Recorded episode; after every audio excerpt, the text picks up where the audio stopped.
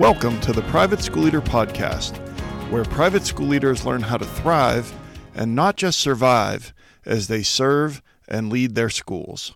I'm your host, Mark Minkus. I got the phone call that every school leader dreads.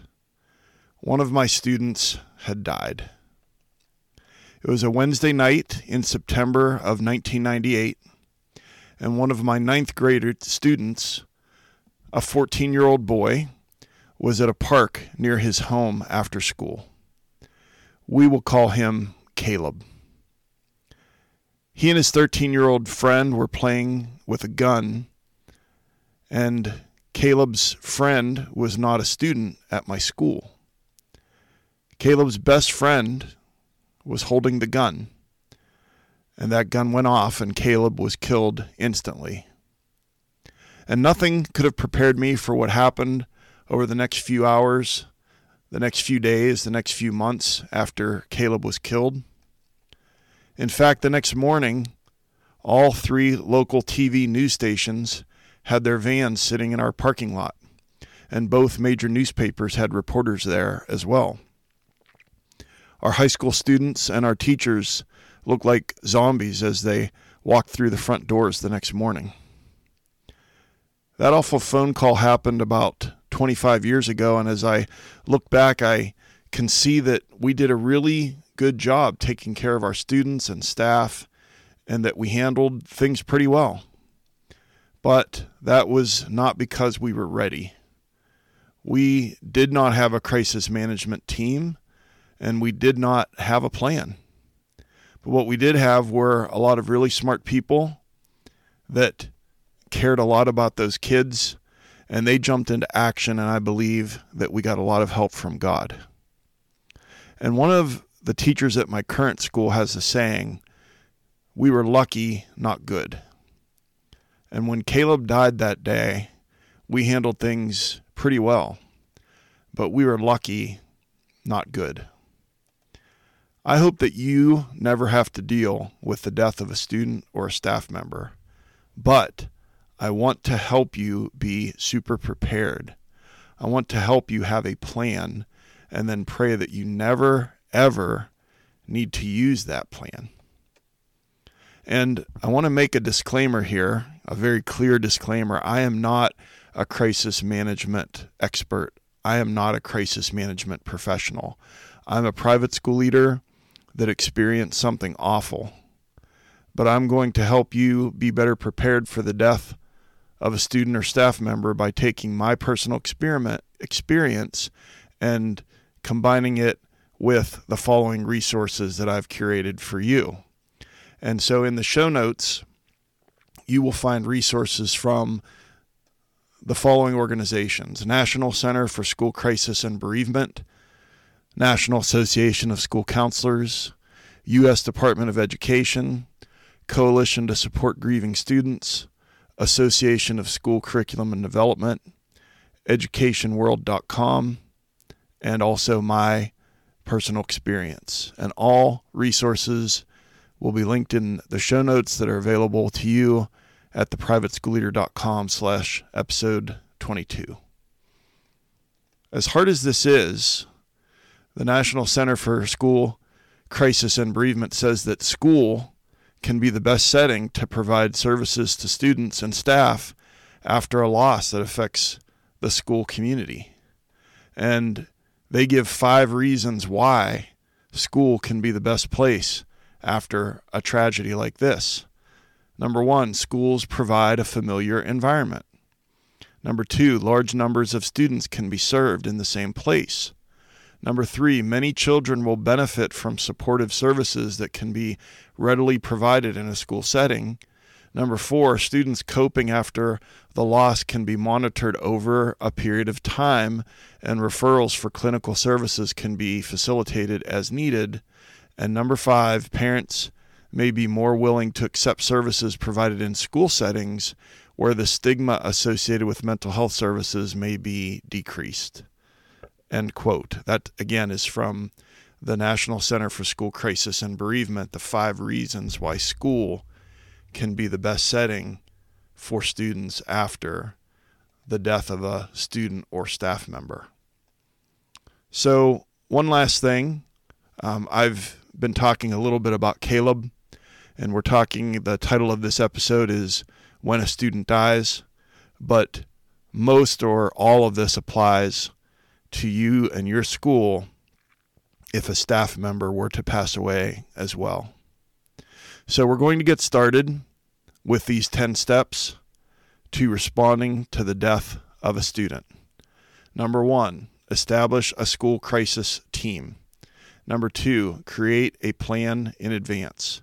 Number three, gather the facts. Number four, notify staff, students, and parents. Number five, deploy mental health professionals. Number six, equip your teachers. Number seven, prepare for media coverage. Number eight, funerals, spontaneous memorials, and memorials. Number nine, special circumstances such as suicide or drug overdose. And number 10, conduct an after action review. So, again, before we get into the first step, I want to remind you and just ask you to, I want to acknowledge that 10 steps is a lot. I want to acknowledge that this is heavy content that we're considering today that this could be triggering for you as a school leader to think about one of your students or staff members dying. It also could be triggering because you have experienced this at some point in the past. And it also could just bring up feelings from a loved one that has passed away or fear regarding your own children. So I just want to acknowledge that these this episode could bring up some big feelings but I also feel like this is a very important topic to cover and to be prepared so that we can take good care of our students and our staff should a tragedy like this strike your school. So I just want you to listen, just settle in, and I'll take good care of you in the show notes. And again, those are available to you at theprivateschoolleader.com slash episode 22. So number one, establish a school crisis team. During the COVID 19 pandemic, you probably established a health and safety task force. I know that during the summer of 2020, uh, I served on that task force and that we had many task forces that summer, but health and safety certainly was one to try to figure out how do we reopen, how do we do school safely during a pandemic. But why do you need a crisis management team? Why do you need a crisis team? Well, there's a few reasons. Number one, when we are under stress, we do do not always make good decisions. And that's not just my opinion, that's something that is supported by research. You know all about fight or flight. You learned about that in freshman psych 101. And the brain is flooded with cortisol. And when your brain is flooded with cortisol, you are cognitively impaired. And so it is a fact that when we are under stress, that we do not make as informed, we do not make as wise decisions as we do when we're not under stress. And so, a crisis management team can put your heads together during a crisis and kind of talk through the issues and things of that nature. But I think that actually the most important part of a crisis team is that you get together, you talk about things in advance, and you come up with plans that can be implemented when a tragedy happens or when a weather emergency happens, things of that nature. So then the question becomes well, who should be on a crisis team? You might say, I come from a small school, I run a small school, we don't have a lot of people, we don't have a big staff. Well, certainly the head of school um, if you have a school based counselor, um, and some of you are saying, Yeah, I wish. Um, I'm in my 31st year as a school administrator, and it's only been the last three years that our school has had a school based counselor. So I understand um, how that in some schools is a, a blessing and a luxury. Um, but if you have a school based counselor, um, a school nurse, um, a school security officer, two or three veteran teachers, And then in a consulting role, um, and maybe not at the regular meetings, would be at least one mental health professional and at least one person with experience with either law enforcement or crisis management um, professional or possibly even a military veteran. So, again, I, I listed a lot of people, but it could be that it's the head of school and two veteran teachers and one parent or two parents that uh, play a role as uh, a consultant. So you could start small, maybe even three people. And then the last question would be well, how often should they meet? Um, I would say once a month.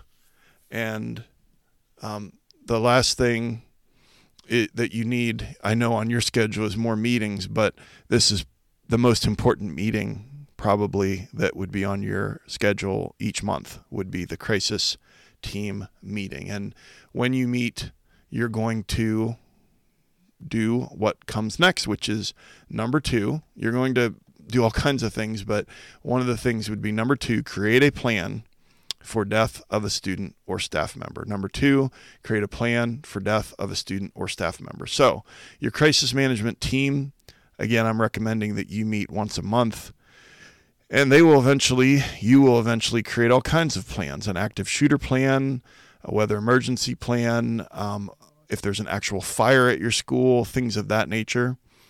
So you're going to create a specific plan for the death of a student or staff member. So then you say, well, where do we even begin? How would we even start? Well, I think a good start would be to use the 10 steps that you're hearing in this episode. Those will be laid out for you in the show notes.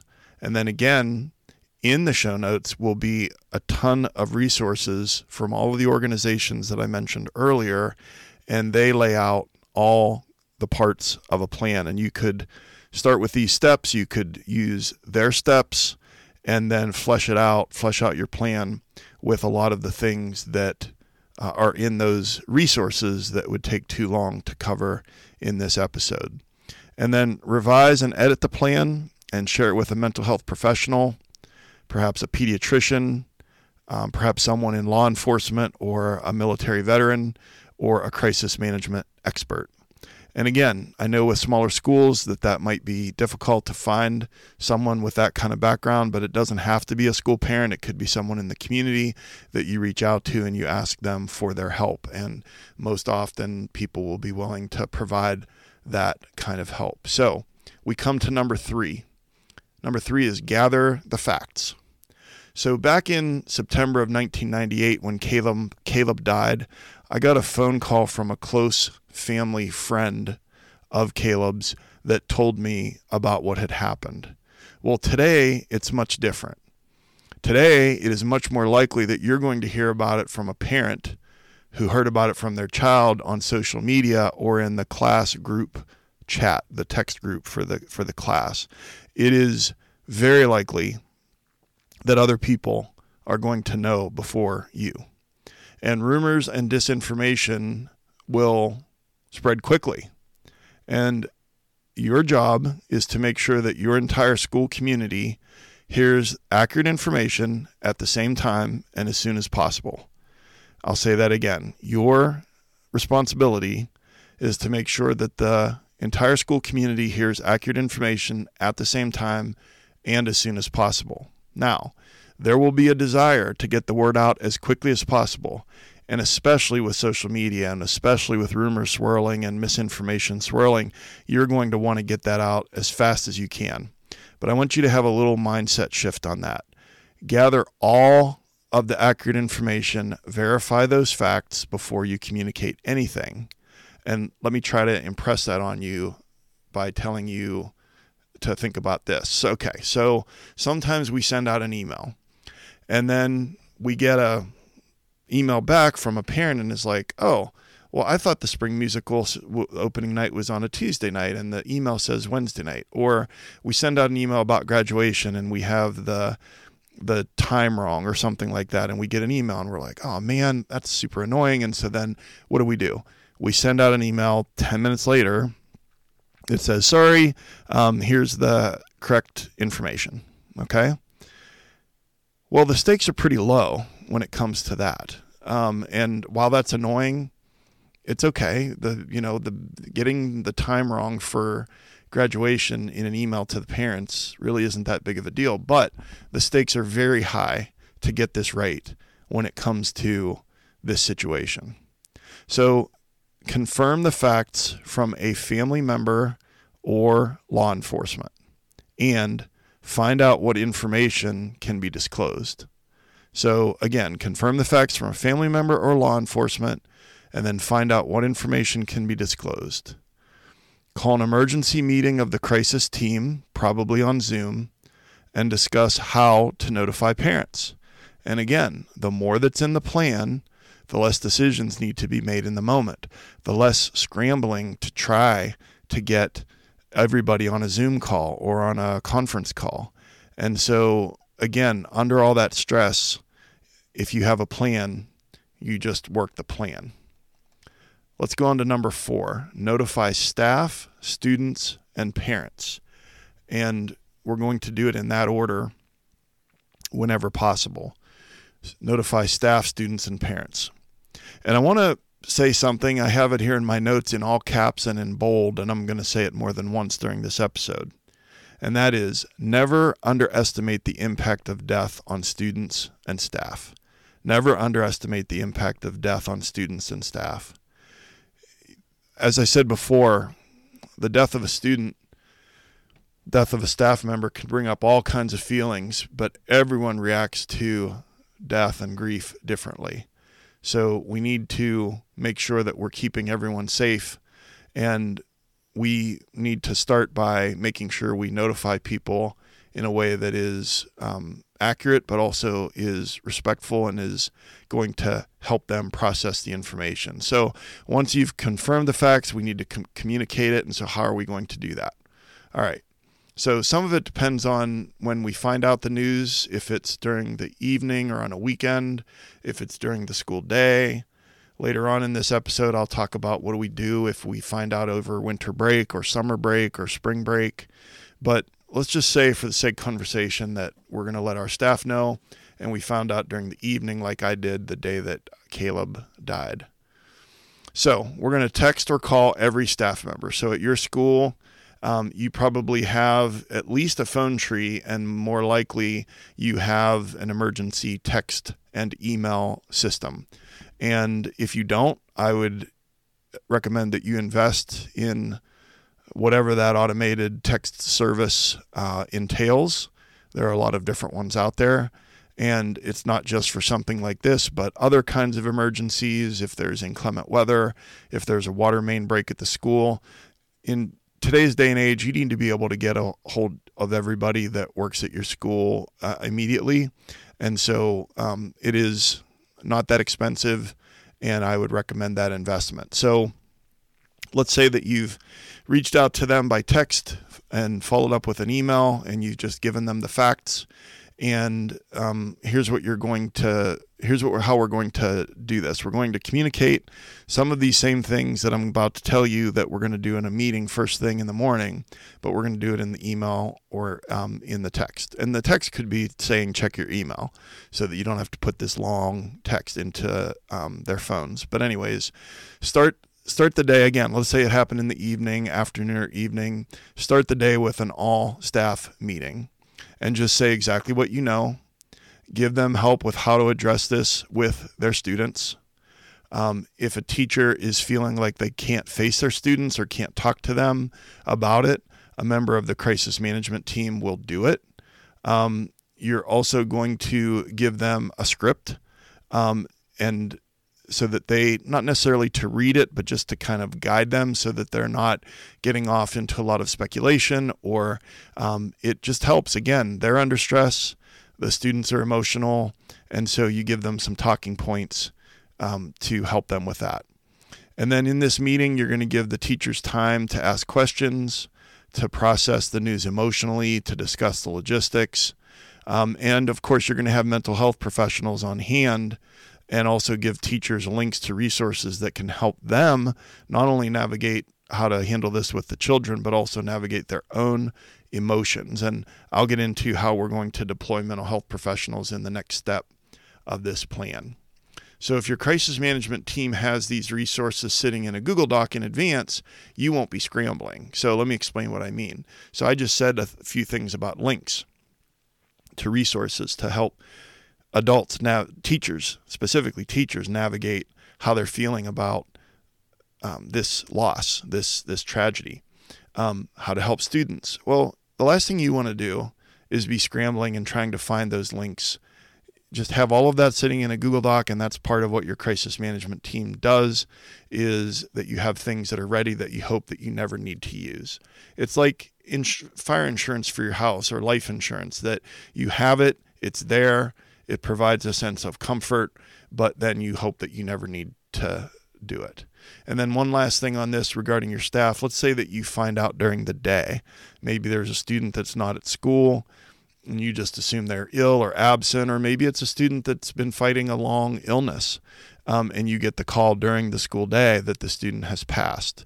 Um, you and the other members of your crisis management team will go to each classroom and you'll talk to the teacher right out in the hallway just outside the door and you'll have a copy of a typed um, memo that you'll hand to the teacher um, and it will also include how to talk to the students there will be different age groups. Most of our schools, some of many of our schools are just high schools, but many of our private schools are either pre-K through eight or pre-K through twelve.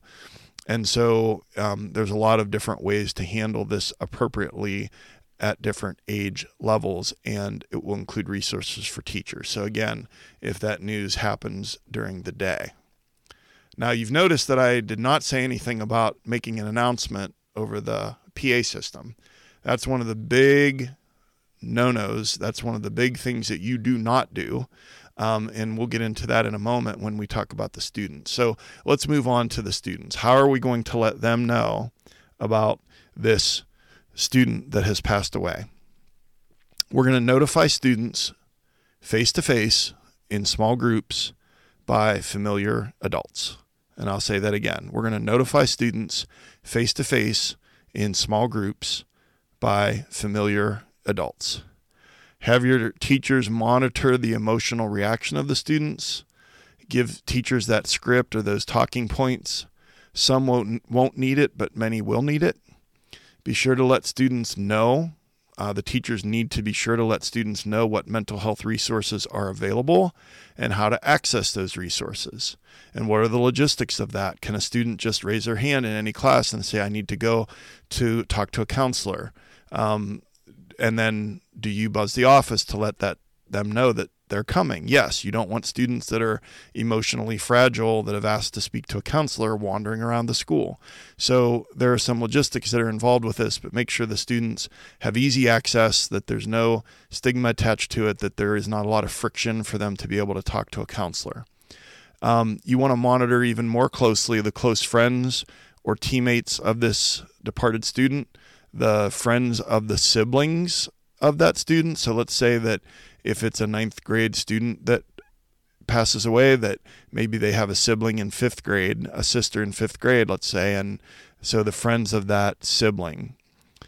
Kids are very empathic, as you know, and so it could be a, a strong emotional reaction, even if they don't know that child well, but they also might know them well from hanging out over at their um, the friend's house that's the sibling of the student who passed away. Um, so we're monitoring these students again for a significant reaction. And as I said before, with students, we do not make this announcement on the PA system. We do not have an all school assembly or even a division assembly where we announce this. We're doing it face to face in small groups by familiar adults. And then the last thing is don't forget about students that are absent. Um, students might be out on a field trip if the news is learned during the day um, you'll hit up all the staff on the emergency text and your email, but be sure not to miss any students. And then finally, on notification, let's talk for a moment about the parents.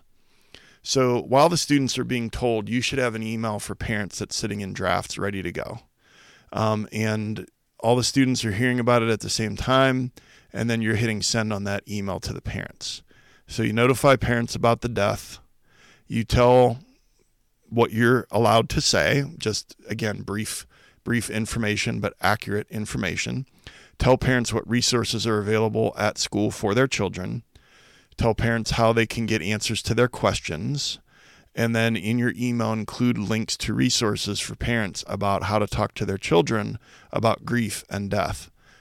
And again, if you have a plan and you have those resources sitting in a Google Doc in advance, all of this will be much easier to pull together. In fact, in the show notes, I've included a link to a resource that I found, and it has templates for staff, student, and parent notifications about the death of a student or staff member. So um, you can just use those as well.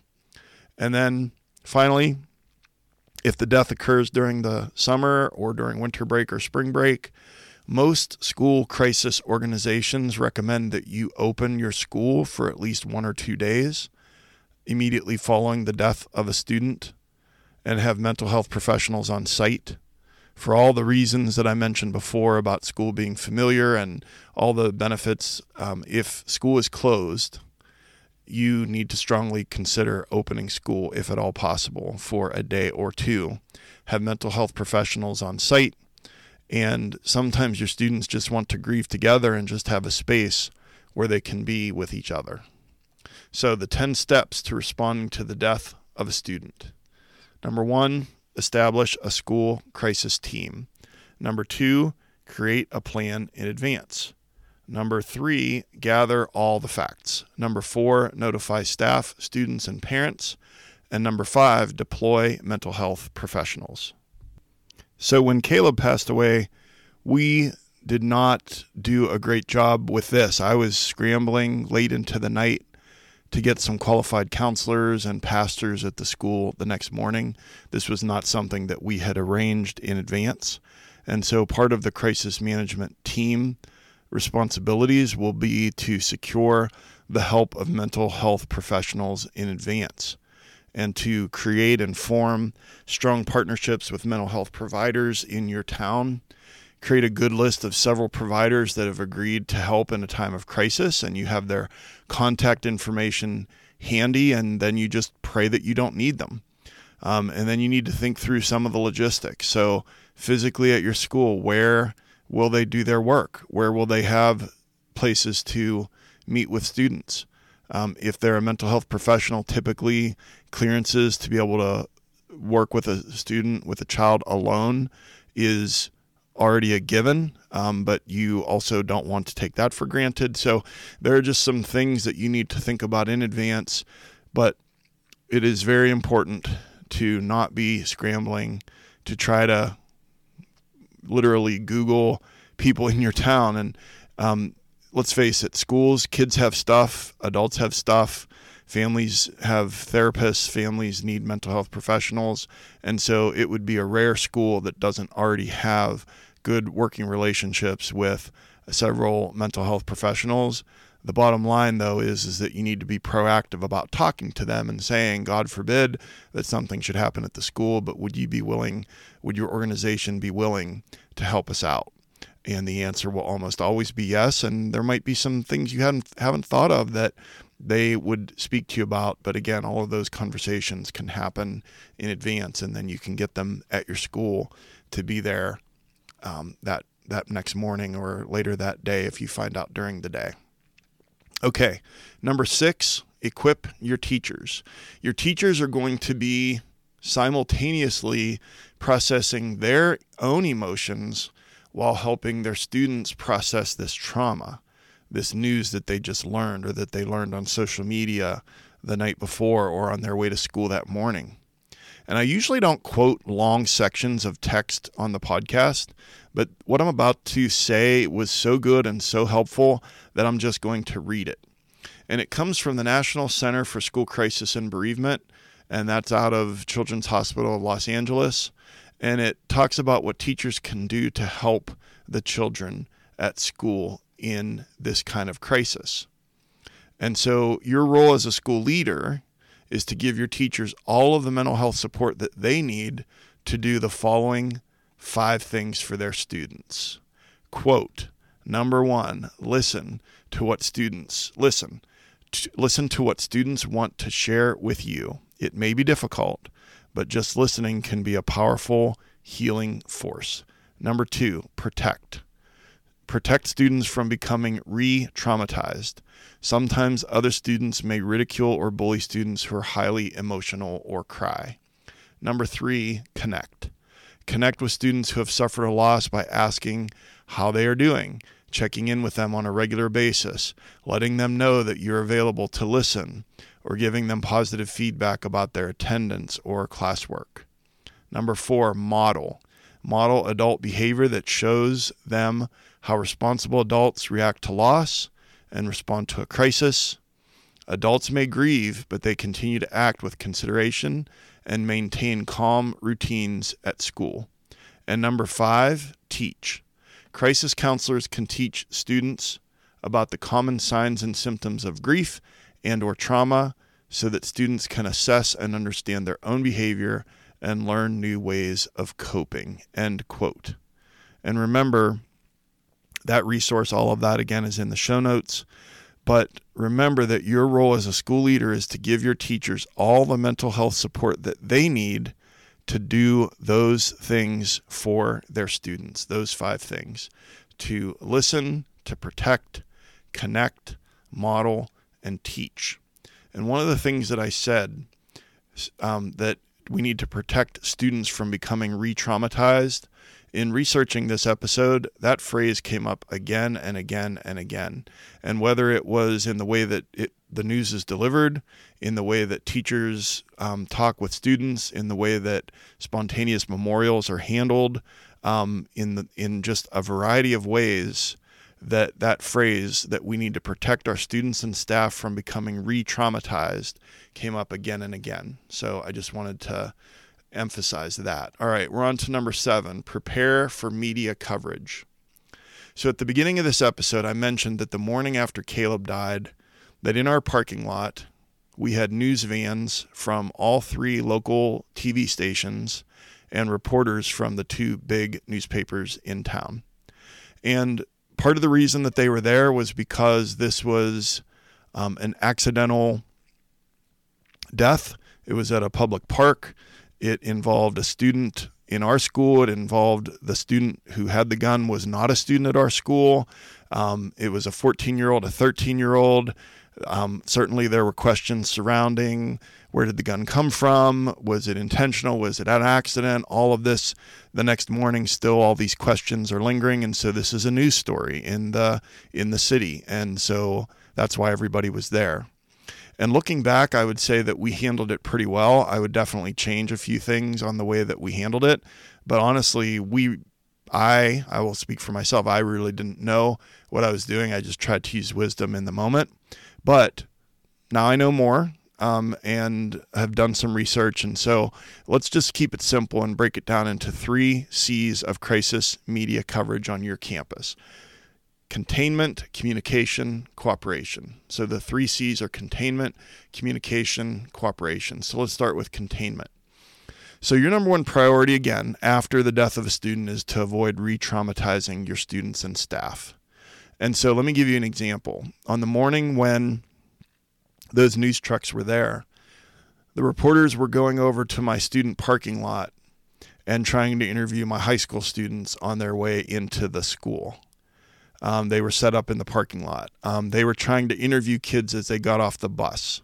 So that's re traumatizing kids before they've even, A, might not even know what happened yet because they haven't been in the school yet. And B, um, even if they do know, we haven't had a chance to talk to them yet or give them a chance to talk to a mental health professional. So you need to provide, provide containment to the local media so that they cannot access your students or staff on campus.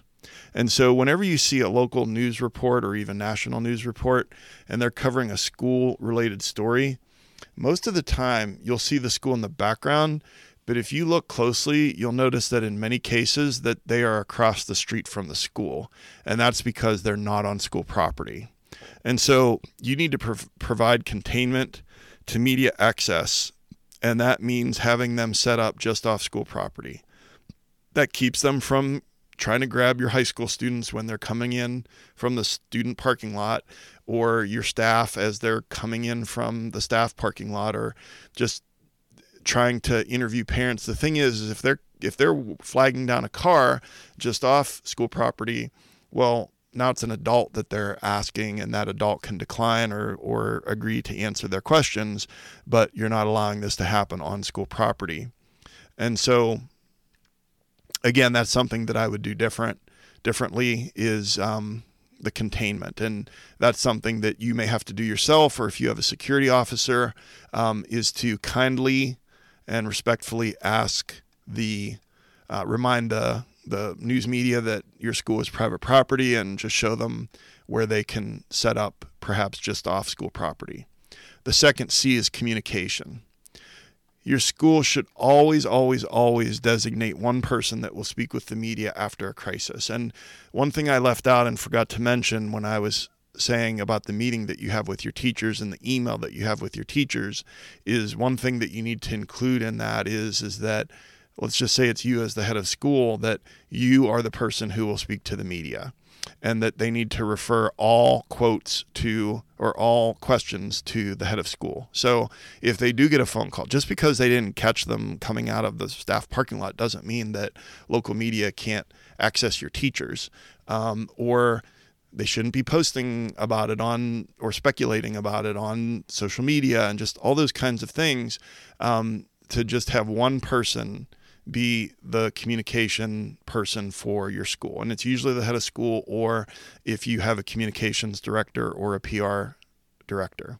So I've already said that your the cameras or the, the media with their, um, be it the um, cameras or um, um just people with their little notebooks, they're standing just off campus. And so you go to the cameras. Um, and going back to my experience, again, something that I regret was I spoke to the media in our school lobby. Um, I regret that because it caused some commotion. There were students during a class change, and they were all interested about the cameras and the lights, and um, some that knew what was going on. It kind of, you know, that was a, not a great situation. So it would have been better for me to go to them, and then have a prepared statement, and or at least prepared talking notes. And so here's my suggestion. You know, you can again consult all the resources on this, consult your PR uh, professionals that um, either work for you or that you can um, that you can speak with that are in the community. But here's my take on what you should say. Um, focus on the tragedy, um, how terrible it was, it is, how tragic it is that our hearts are with and prayers are with the family at this difficult time. Um, the second thing you say is something along the lines of our priority here on campus is to provide all the support that our students and staff need. Um, we have mental health professionals on campus to assist, and they will be here for as long as they're needed. You definitely do not want to speculate um, about anything to do with the, the death of the student. Um, you may be asked questions about what kind of student this child was. And I think that's an appropriate question to answer, but always keep that brief, positive, and accurate. So let's say the student was artistic and a great athlete and loved building robots. Um, so if your school is large and you don't know the student well, then ask the child's teachers. And that's it. Number one, it's a tragedy and our hearts go out to the family. Number two, we are supporting our students and staff. And if they ask, this student was a talented artist, a great athlete, loved building robots. And just keep repeating that until they stop asking questions.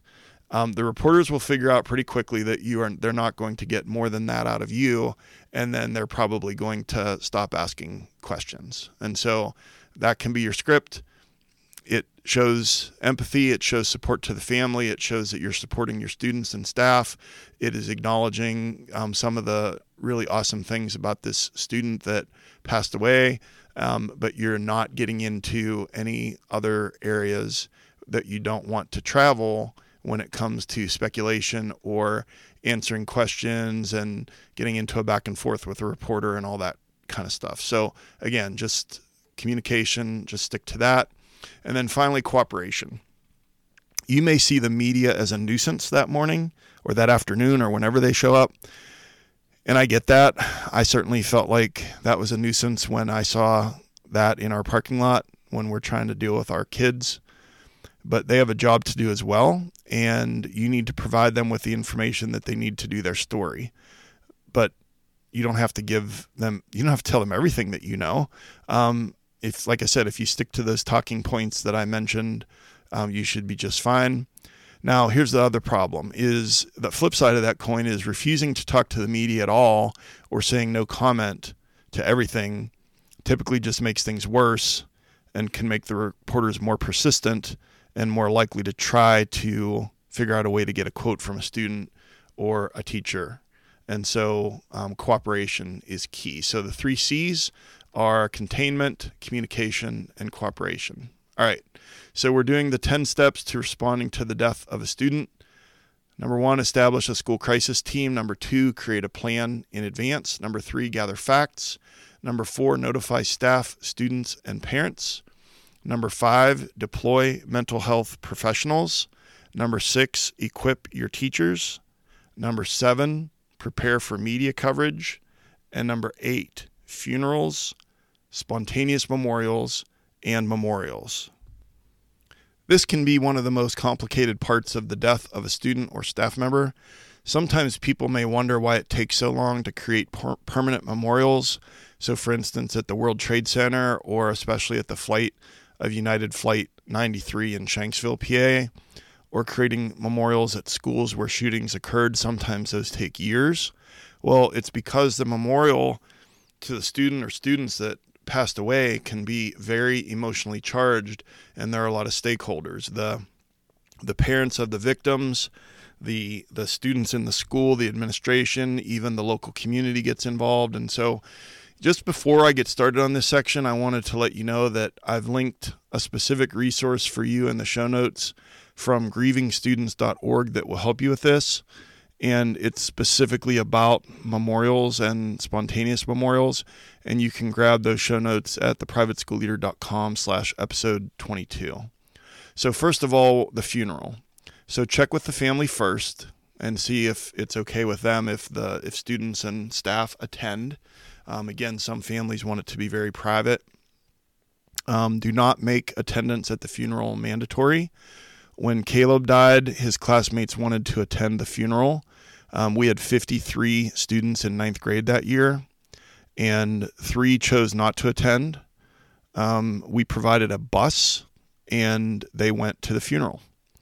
Make it easy for students to attend, so don't mark them absent or tardy or things of that nature. And try to get creative to allow for staff to attend, but I strongly recommend, I ask you to strongly consider not closing school on the day of the funeral. Again, school provides that that familiar routine for students. It's a place where they can get the help that they need. And so I know that a lot of staff members may want to attend. And again, that's a tough call. But um, many of the mental health organizations that I was um, reading their resources um, in doing research for this episode, they strongly recommend trying not to close school on the day of the funeral. So then let's go on to spontaneous memorials. So memorials will start to spring up within hours or perhaps even minutes after the news is shared. And so again, your crisis management team can plan in advance. How long does it stay up? What will be done with the cards and the notes and the flowers and the stuffed animals after that designated time concludes? Um, many experts say that five to seven days should be the maximum amount of time that a spontaneous memorial stays on display. You also need to decide is this memorial going to be a, in a public space that all of your students pass by and have to walk past. So, for example, if it's on the student's locker and on the floor next to the student's locker, then that's a space that everyone has to pass by. So it could be that it's in another part of the school where if people want to go there, they can choose to go there. Um, usually, the student's funeral occurs within that five to seven day time window, and many schools opt to have the spontaneous memorial removed after the funeral takes place. Um, commemorative activities and memorialization efforts should not be a focus of the crisis response in the immediate aftermath of a death. And here's the thing the students are going to want to make that the focus. Immediately, there will be talk online, um, in social media. There'll be a um, there'll be a social media page that will be created that will be where people can leave um, memories of that student and things of that nature.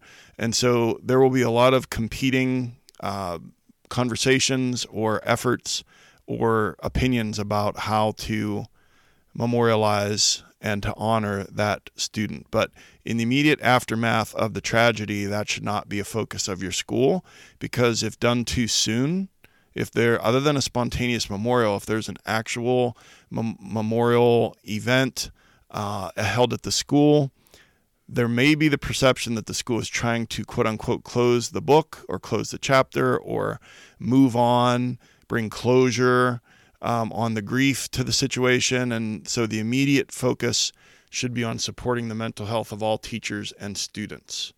And one other thing about the social media uh, pages and things that will be created you don't have to police that, but it is good to have someone, even a parent or a staff member, that monitors that just in case there are problematic things that appear there, uh, be they problematic things about people saying about that student uh, or students expressing really, really big feelings that may need further support. So you don't have to police it, but you should at least be aware of of what's going on on social media regarding the death of the student and the spontaneous memorials that will pop up. Now, the last thing is about permanent memorials or legacy memorials. The Coalition to Support Grieving Students says that memorials should be thoughtful, respectful of the diversity of views and needs, include students in the development process, and applied fairly and consistently across a wide range of contexts. So, the most important thing is ask the kids. Often, what we think is a good idea as adults is not what the kids want. And I saw a quote that said a commemorative memorial or event planned by adults for children will generally be more helpful to the adults than the children. So there'll be a lot of competing efforts at one school. Uh, the student council president talked to the kids, and then the kids voted. And what they did was on a Saturday morning, they all met up at the school outside, and there was a moment of silence at the school, and then there was a day of service in honor of the student that had passed. If it's a younger child, there will be a need for more teacher involvement. And in one uh, situation, a teacher had a child, had each child in the grade write their favorite memory of the deceased classmate and draw a picture. The teacher laminated the pages and put it into a book and gave it to the family, and it was very, very meaningful to the family. Now, the Coalition to Support Grieving Children generally discourages per- permanent or quote unquote legacy memorials for students for a variety of reasons. And those would include naming a room or a building after the deceased or planting a tree or hanging a plaque in the school's lobby. Now, we named a room after Caleb, and so I can't sit here and say that, you know, we followed that advice. I didn't have that advice 25 years ago. But I would just encourage you rather than get into all that here, you can check out uh, in the show notes, there's a video uh, from the Coalition to Support Grieving Children that talks specifically about legacy memorials and why they discourage it. And suffice to say that just permanent memorials are very complicated and should be carefully discussed with all stakeholders, especially students, before any decisions are made. So I just want I just have two more things on the list. Number nine, special circumstances. So by special circumstances, I mean student death by suicide. Also, parents may not want the cause of death to be widely known, especially if it was a drug overdose or the student was driving while intoxicated. When a student dies by suicide, it's extremely important to acknowledge the student's death without romanticizing or glamorizing suicide because of the effect that that can have on other students.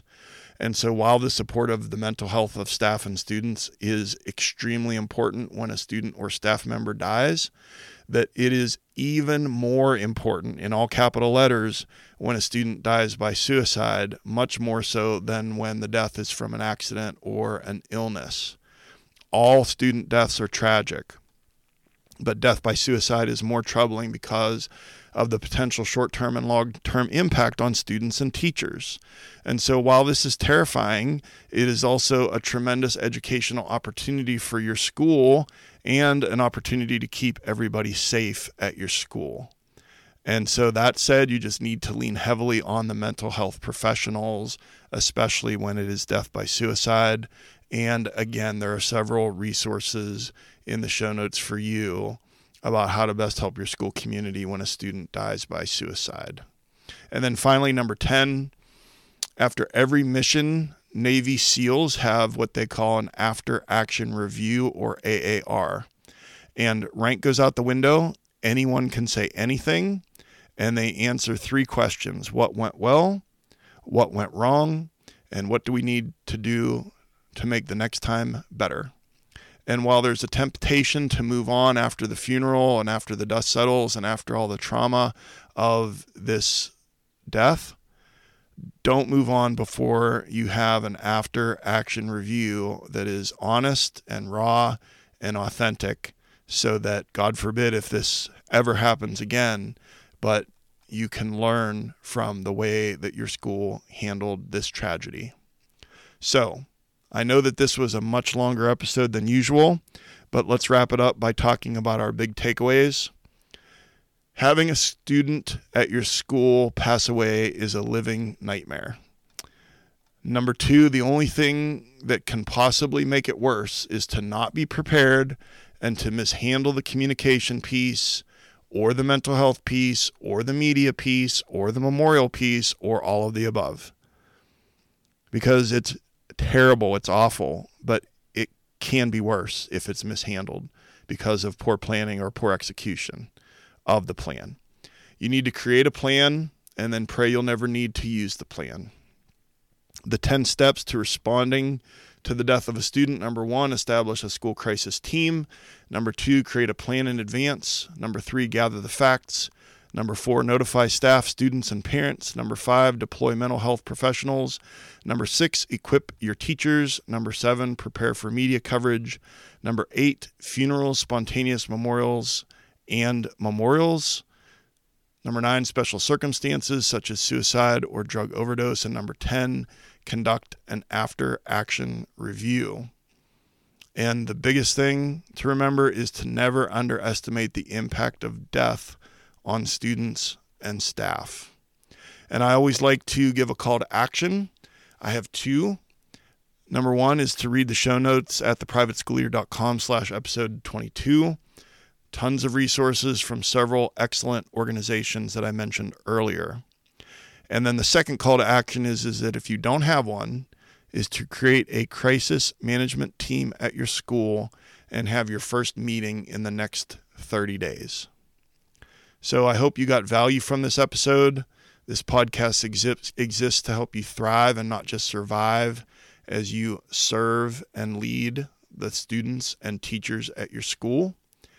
And my goal is to take what I've learned over my career and to help you learn from the mistakes that I made. And I've created a free resource for you called The Top Six Ways to Protect Your School from a Lawsuit. This is an eight page PDF that will help you keep your staff and students safe and help keep your school out of court. Litigation is expensive, time consuming, and stressful, and this common sense guide will help you to be more intentional and proactive when it comes to protecting your school. And you can get the top six ways to protect your school from a lawsuit at theprivateschoolleader.com slash lawsuit. And this is a free gift for you for listening to the podcast. So be sure to subscribe and never miss an episode.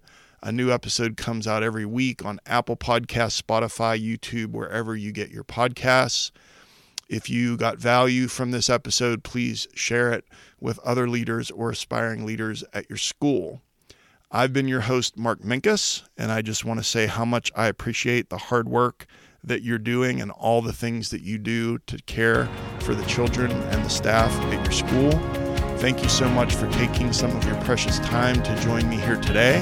And I will see you next time on the Private School Leader Podcast. And until then, always remember to serve first, lead second, and make a difference.